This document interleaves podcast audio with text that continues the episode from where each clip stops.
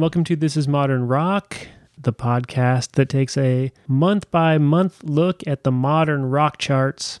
I'm Will Westerkow, and this is September 1992. Joining me today is my very favorite guest, Orly. Welcome back. thank you. thank you very much. Um, you know, I like to try to get you in every like three or four episodes, but I feel like it's been ages since you've been on the show. You're so busy. Yeah. So booked. Wow, yeah. Oh, that's my fault. I thought you. I thought you were booked. No, you. You're so booked. Oh, The podcast success keeps growing. The numbers keep growing. I guess. I guess so. Uh, well, I know one thing you've been up to because I was also up to it. We saw the Peps. We saw the Peps. It was a blasty blast. The Strokes opened up. And most excitingly, Eddie Vedder came out on stage with the Strokes. I cried. I screamed, then I cried. And it was uh, everything it should be. Yeah. Well, good timing because I think we're going to be talking a little more about Ed later this episode. Mm-hmm. Anything else going on? Let's see. Starting with the context of a modern rock, I will also be seeing Nine Inch Nails next week. Oh my goodness! I'm very excited about that as well. Wow, you're all about the bands from 1992. Why not? Yeah. I haven't heard the last seven Nine Inch Nails albums, but hey.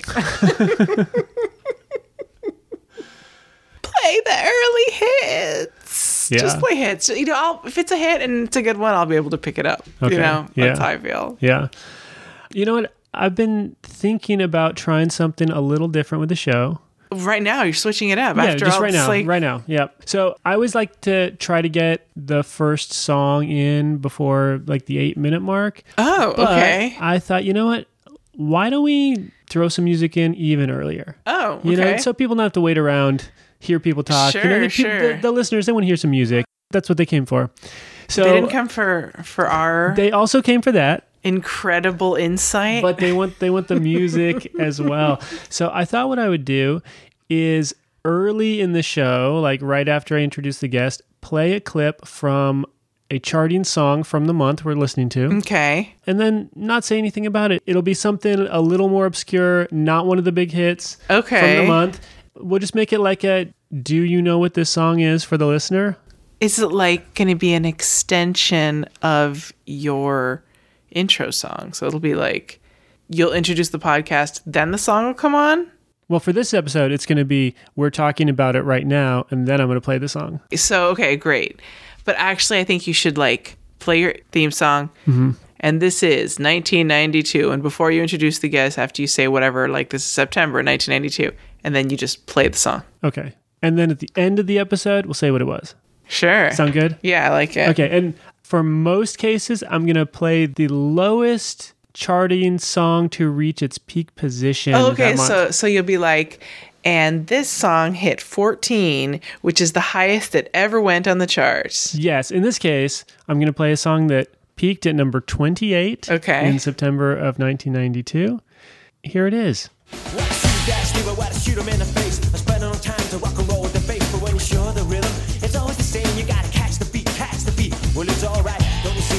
See an obligation to play? But when I hear the man talk, you know, I gotta say, when you seem a little choked regarding your soul, then the red, white, and blue's gonna catch it when you. It's alright, that's alright. It's alright to waste your time. It's alright, what's yours is mine, so it's alright. Well, it's alright, what you see is what you get. It's alright, and I'm gonna do the rest. It's alright, well, I'm doing my best, so it's alright. Orly, if you know what it is, don't say what it was. Oh, I don't. It's going to remain a mystery until the end of the show. Okay. I don't think we need to say anything else about that song, right? It's just going to be the mystery song. Is that what we should call this segment? The Mystery mysteries? Is- Can you think of a better title? Mm, probably. Okay. what if we mix it around and call it the Song of Mystery? a little more formal. Well, how, what makes it a mystery? It's a mystery because you and most of the listeners don't know what it is, and I'm not telling you until the end of the episode. How do you know that most of the listeners don't know? It's that obscure. Number 28 on the charts. So what? That was like two radio So stations played that song twice. yeah. All right. Well, should we leave the Song of Mystery for now Song of mystery. and dive sure. into the non-mysterious songs for the month? Mm-hmm. All right. Well, we have one song that hit number one in September of 1992. And it is Peter Gabriel. Uh huh. Peter Gabriel is an English singer songwriter and activist, and he was a founding member and the original lead singer of Genesis Genesis. back when they were a prog rock band. Yep. So he sang lead on the first six Genesis albums and also played the occasional flute. The flute. Mm, yeah, he's a real flautist. It's just funny when you play certain instruments, like flautist sounds like you're a professional farter. Mm-hmm. Pianist just And makes people giggle. right. It sounds like you're a professional dong twiddler. Well, you know, we actually have a, a musician who's coming up later this episode who plays the saxophone, and I was going to ask you, is that pronounced saxophonist or saxophonist? Stop it. Saxophonist. I don't know. I mean, It's saxophonist, but the fact that you want to make it sound like some. but if we were if we were British, would it be saxophonist? if you were Greek, it would be. Saxophonies. underrated Greek philosopher. I don't know if this is true. This might be just one of those stories that are told. But supposedly, when Peter Gabriel left Genesis uh-huh. to go solo, the band auditioned 400 singers. 400 singers. Could this be true? I hope so. I wish they filmed it and then we can watch a montage of All auditions. 400 of them. They're just highlights. Come on. Right. And then, of course, we know what happens. Their drummer stepped in and said, like, no, I'm just going to do it. I know. The drum. the drummer Phil Collins. Couldn't they have just skipped over the 400? Maybe maybe the rest of the band just really didn't want Phil to do it. They're like, kept- no, we have to post this publicly first. Wouldn't be fair to the musical community. "Uh, was this guy all right, Phil? No. Phil has V. Surely this way he's got the veto, Veto. stamp. Yep.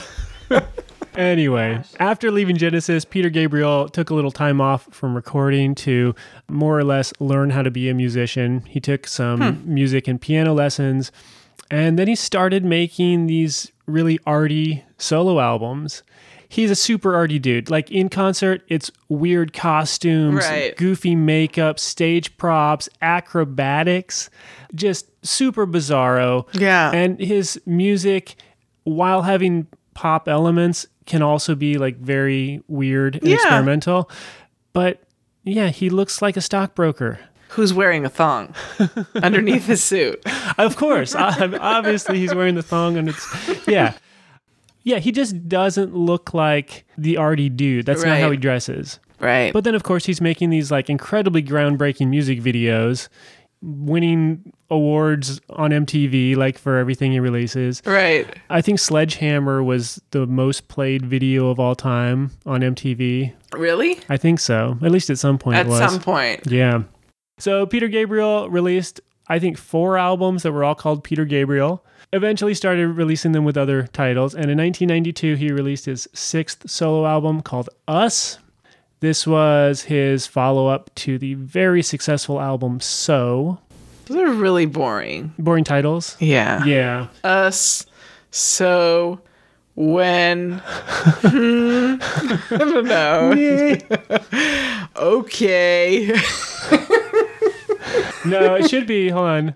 La. La. Should have been La. Uh-huh. Anyway, we're going to hear the first single from the album. The single's called Digging in the Dirt. It was inspired by Peter Gabriel's research into murderers and why humans kill. Oh, you can't see my eyes rolling, but they're so far in the back of my head right now. Well, he was uh, heavily involved in psychotherapy at the time, and he was, nope, still eye rolling. Okay. I'm still, I no, no, I'm not knocking psychotherapy necessarily. Mm-hmm. I know what this is. Yeah, it's not uncommon to hear about musicians who get briefly obsessed with Charles Manson or something like that. Like, Yeah. with the preoccupation with murderers and serial killers and things like that. Cool. Yeah, That's how I feel. yeah. All right, here it is.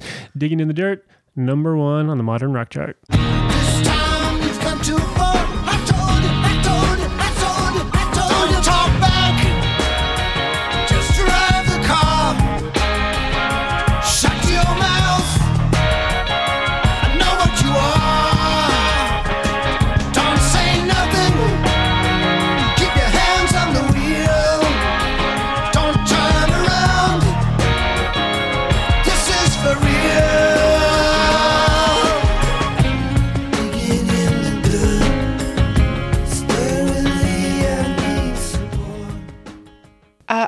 Liked it musically quite a bit.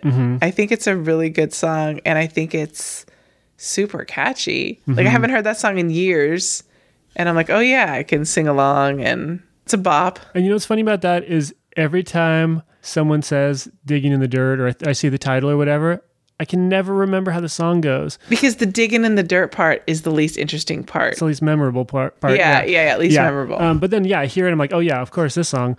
And it is. It's good. I feel like it's got a, a touch of robo funk in there. Yes, catch some of that? it does. yeah.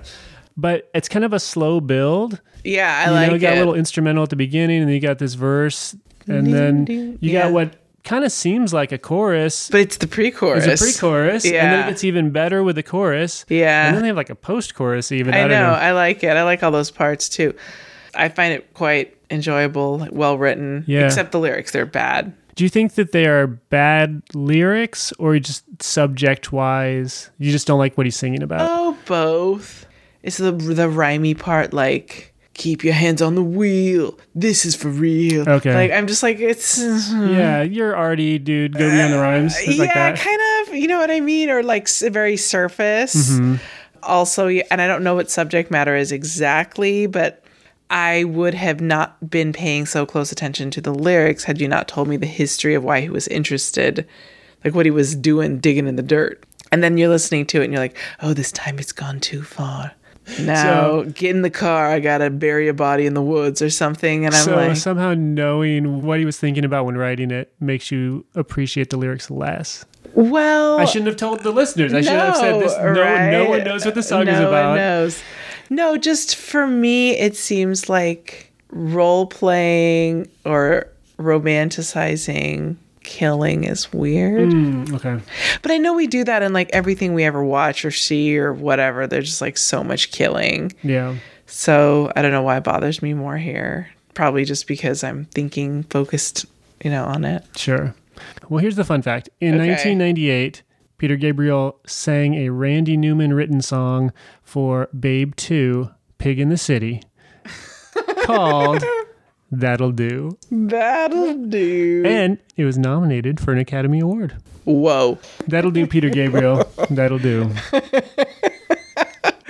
That'll do. So we're going to jump down to number five, and we're going to hear from a band you may have heard of called Pearl Jam. I may have heard of them in my dreams. For those of you listening at home, we may have mentioned this before, but Orly does have a paper mache Eddie Vedder doll yes. that she made herself. in middle school. And the best part now about this doll is that our nanny thought that we called it Daddy Vedder. So now, he, now he's Daddy now he's Daddy Vedder. nice. Ah, Yeah. so good. Well, Pearl Jam has charted twice on the modern rock charts prior to this point. They charted with Alive and with Even Flow. Right? But low. but low. Yeah. Alive hit number 18, Even Flow hit number 21. If you would have asked me, I would have said that they were both number one on the charts for 19 years. but no. Okay. And this is before my time. I didn't get into Pearl Jam until 1993. Mm-hmm. Not 92. I was, I was just a kid with a spiral perm trying to fit in. Well, then you weren't around for their third single, Jeremy, which hit number five. Slow build, but they're getting there. Yeah, for sure. you know, despite the low chart performance of these singles, obviously this band becomes insanely popular, and their first album, 10, goes on to sell 13 million copies in the US alone and helps make Pearl Jam one of the biggest rock bands of the 90s. when I was 13, so it was the next year, all the songs that came out the year before were on the MTV Music Award list. So Peter Gabriel's Digging in the Dirt was up against Pearl Jam's Jeremy in like every category. Mm. They were constantly, and then just Jeremy just kept winning. Mm-hmm.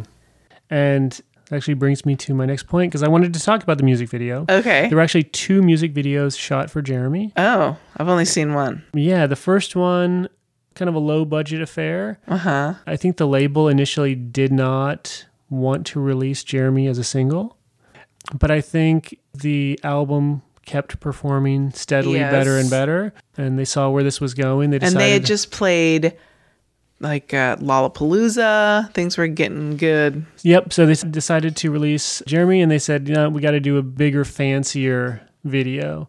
So I think uh, they hired Mark Pellington, Mm-hmm. gave him like four hundred thousand dollar budget, and they shot a very memorable video, They did. which, as you said, won a lot of MTV Video Awards, did. but also affected the band in an interesting way because this was the last music video they did In years. for years, Years. and it wasn't until "Do the Evolution." and they were barely in that. Yeah, which was an animated one. Yeah. Right.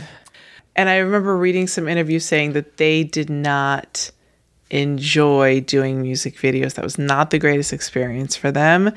They don't like acting. They're like, I didn't get into music to be an actor. Mm-hmm. So this song was inspired lyrically by uh, an actual event where a young student took a gun to his school and shot and killed himself in front of his classroom. That's not entirely obvious just from listening to the song. No. Clearly the lyrics are about a troubled young Yes. man, but you can't tell there's a shooting involved. Not at all. Yeah. Now with the music video, there's definitely a boy. He's got a gun. Oh, no. Yeah. It's Right. made clear. But initially in the music video, he stuck the gun in his mouth mm. and he shoots himself and uh-huh. kills himself. MTV had a problem with this Absolutely. for you know obvious reasons. Yes. We can't show this guy sticking a gun in his mouth. So that part was cut out of the music video. But the effect is that a lot of people were really confused by the end of the video. Oh. And it wasn't clear to many viewers that Jeremy was killing himself. They thought he had actually shot, Shot- up his classroom. Oh, yes. Because they do show people like Covered in "Ah," blood, with like, blood what- splattered on them. I think I was confused too. Yeah. I knew he killed himself, but did he take anyone with him? Is like the question that lingered. Yeah. Let's go ahead and listen to the song first, and then we can talk a little more about it. Here is Pearl Jam's Jeremy.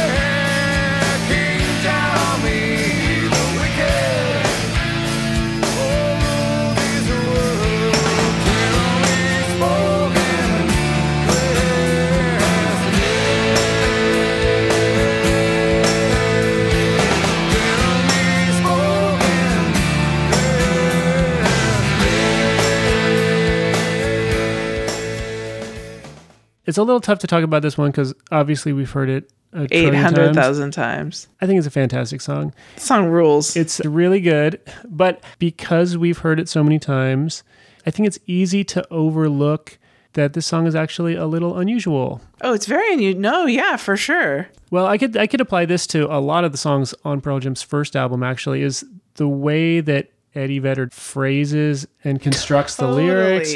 It's almost like he's making stuff up on the spot and letting the melody go where he pleases. It doesn't need to rhyme most of the time. I love it.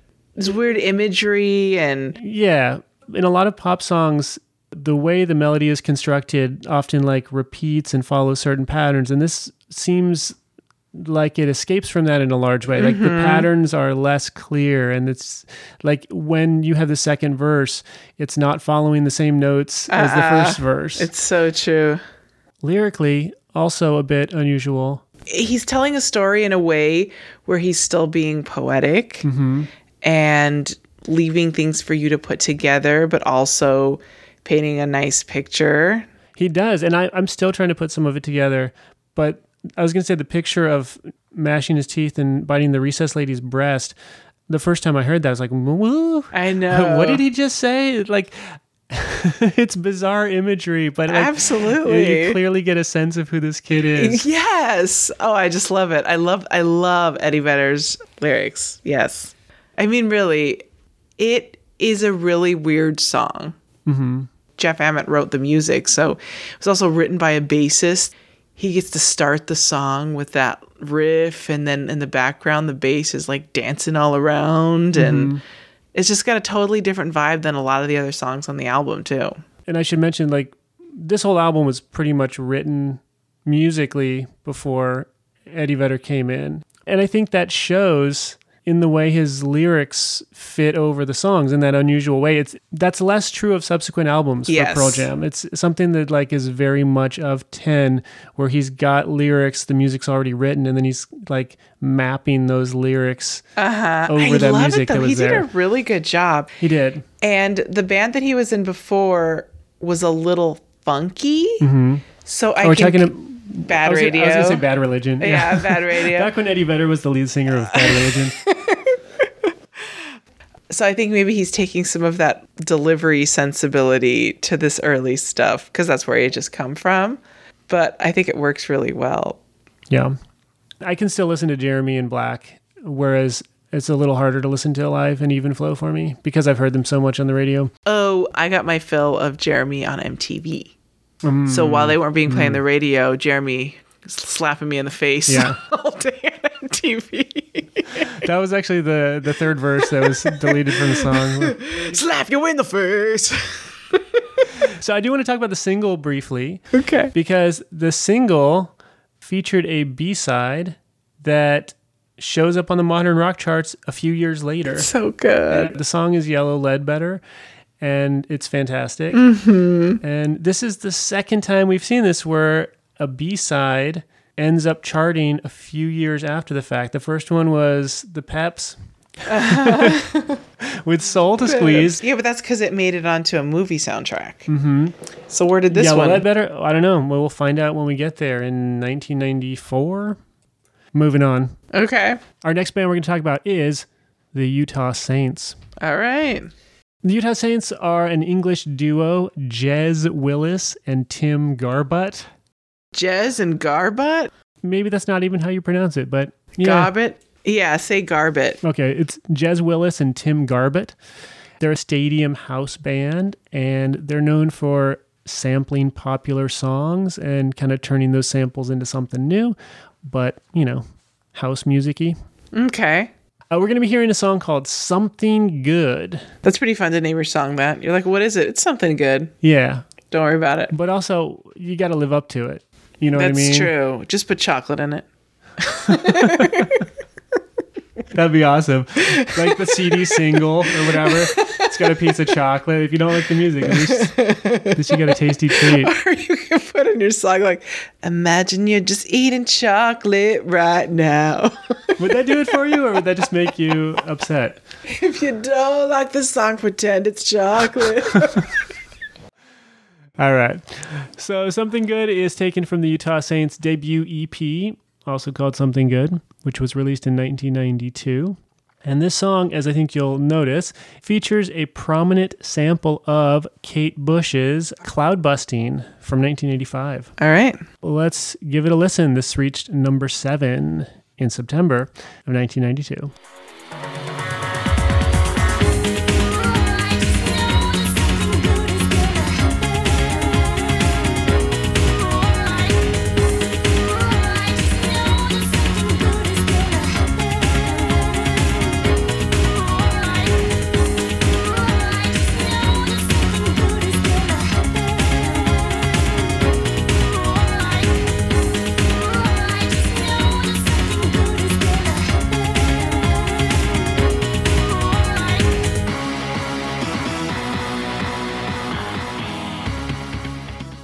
Did something good happen?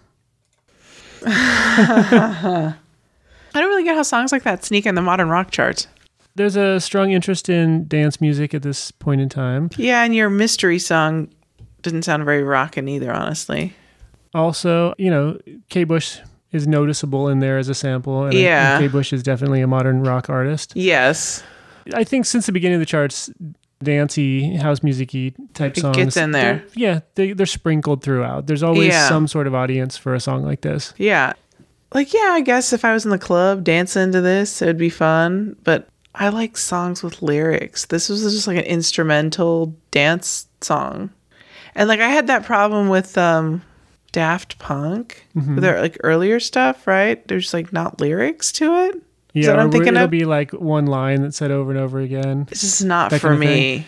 It's tough for me to really evaluate because they could be doing something totally new and exciting, Right. and I wouldn't have a clue. Yeah, I couldn't tell. Going looking back at it from now. Right. I mean, I enjoyed some of the keyboard sounds and beats that I was hearing. Mm-hmm. You know, there wasn't anything that, like, some of the things you hear, you're literally like, yikes, I hate that. Like, gr- no. And there wasn't anything like that going on. I was like, oh, this, I kind of like the tone on this. And they somehow managed to make it feel a little less cold and indifferent, maybe, Yeah. Well, than you know, some there was techno uh, music. some like stadium crowd cheers in there somewhere. Oh. Did you hear some of that? It gave it a little bit of like an exciting live feel. okay. Yeah. I don't know if it's this is right of me, but I always feel a little irritated when a song that samples another song charts higher, Higher than the than- original. yeah. And I'm not saying that these guys aren't talented and But- that it doesn't take, you know, creativity and work to make this kind of music, but somehow yeah, I just can't help but being a little irked. No, it feels like you like not just rode on the coattails. It's almost like you skinned something and like took it, Mm-hmm. turned it into something else, and then like everyone's praising you for that instead. I mean, there's clearly way more egregious examples than this than this song. There's, Sure. there's songs, you know, let's say "Missing You" by Puff Daddy, Uh-huh. that like it's sampling the police. Oh, And it's- 100%. Yeah, it's sampling Yes, the police yes. like heavily. Like, it's the same song. yeah. Yeah. All right. Well, here's what I want to say about this song, about Something Good. So, in 2008, the band released a new version of Something Good, and it became the most played song of the year on BBC One. People still wanted something good. It sold 400,000 copies in the UK. they added the chocolate. They might have, but I actually want to play you a short clip of it because I, uh, there's something I want to mention about Okay. um, these two versions. We're not going to listen to the whole thing.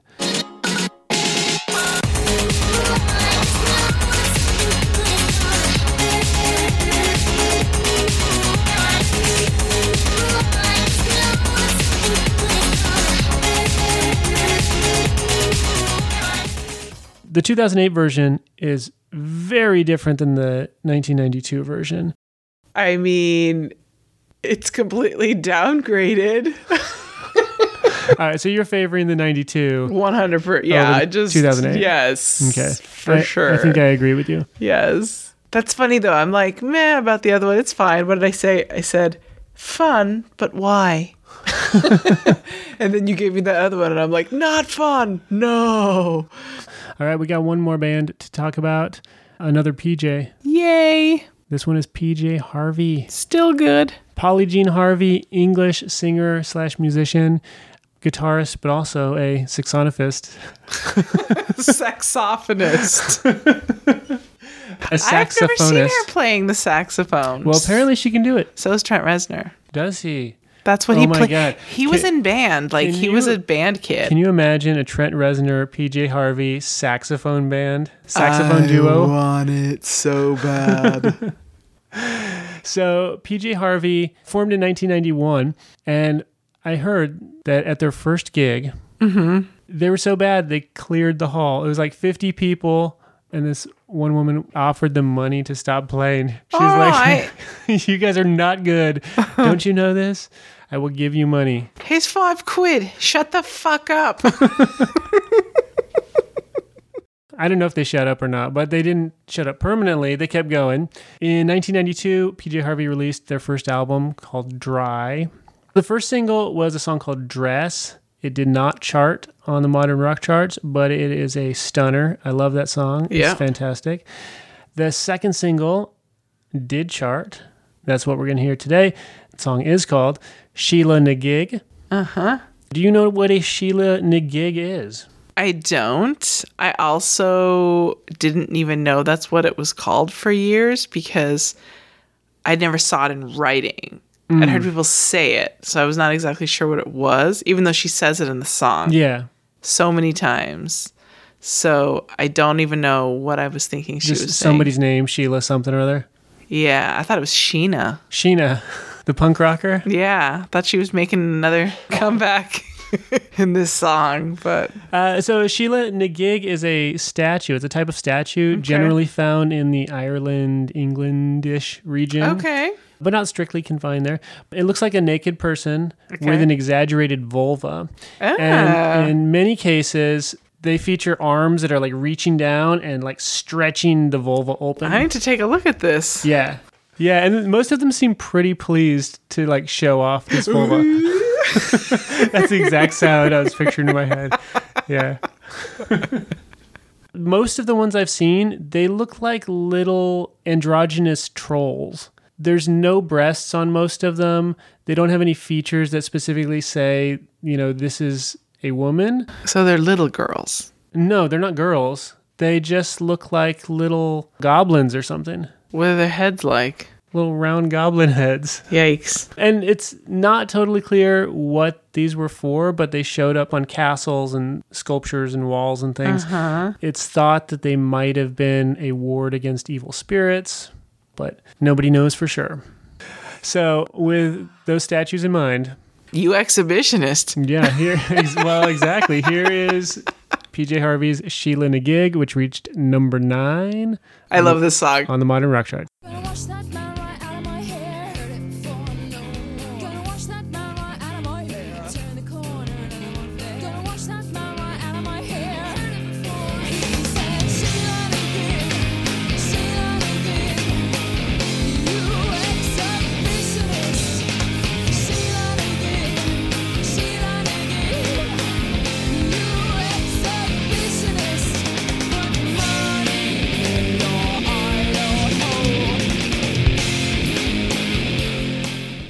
It's a good song. That's a really good song. The first time I heard that song, I was like, what? And then I was one of those songs that I waited around to hear again so I could record it off the radio.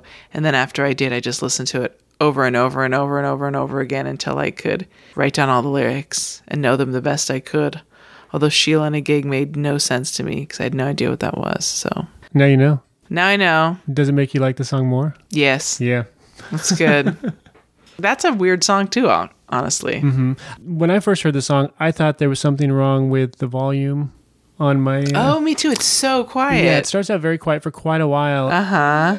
It's almost jarring. Like it makes you want to crank it up. Uh huh. And then uh, when the volume gets louder in the song, Yeah, you're like, whoa. Yeah. Jeez.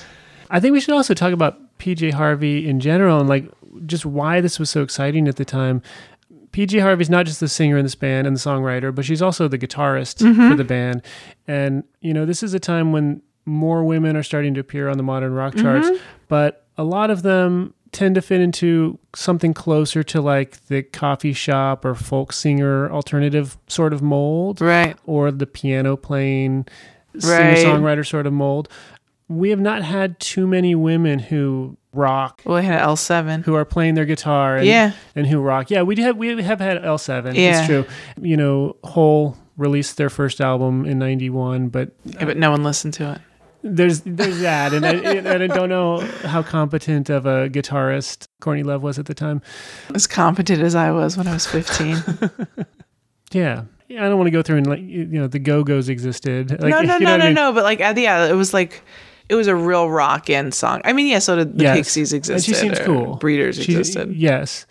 But she's also, you know, not just trying to be one of the dudes. She's not copying. No, that song's super original. She's got her own style and her own thing, and just really cool. Mm-hmm. She's still doing her thing. She cranks out the albums. She's supposedly releasing a new album in 2023. What am I? I'm sad I never got to see her. You know, so maybe one day. Yeah. Before we wrap things up, we should talk about the Song of Mystery. The mystery song. Which one's better? we going back to Mystery Song? I, it might be. okay. I would like a pun.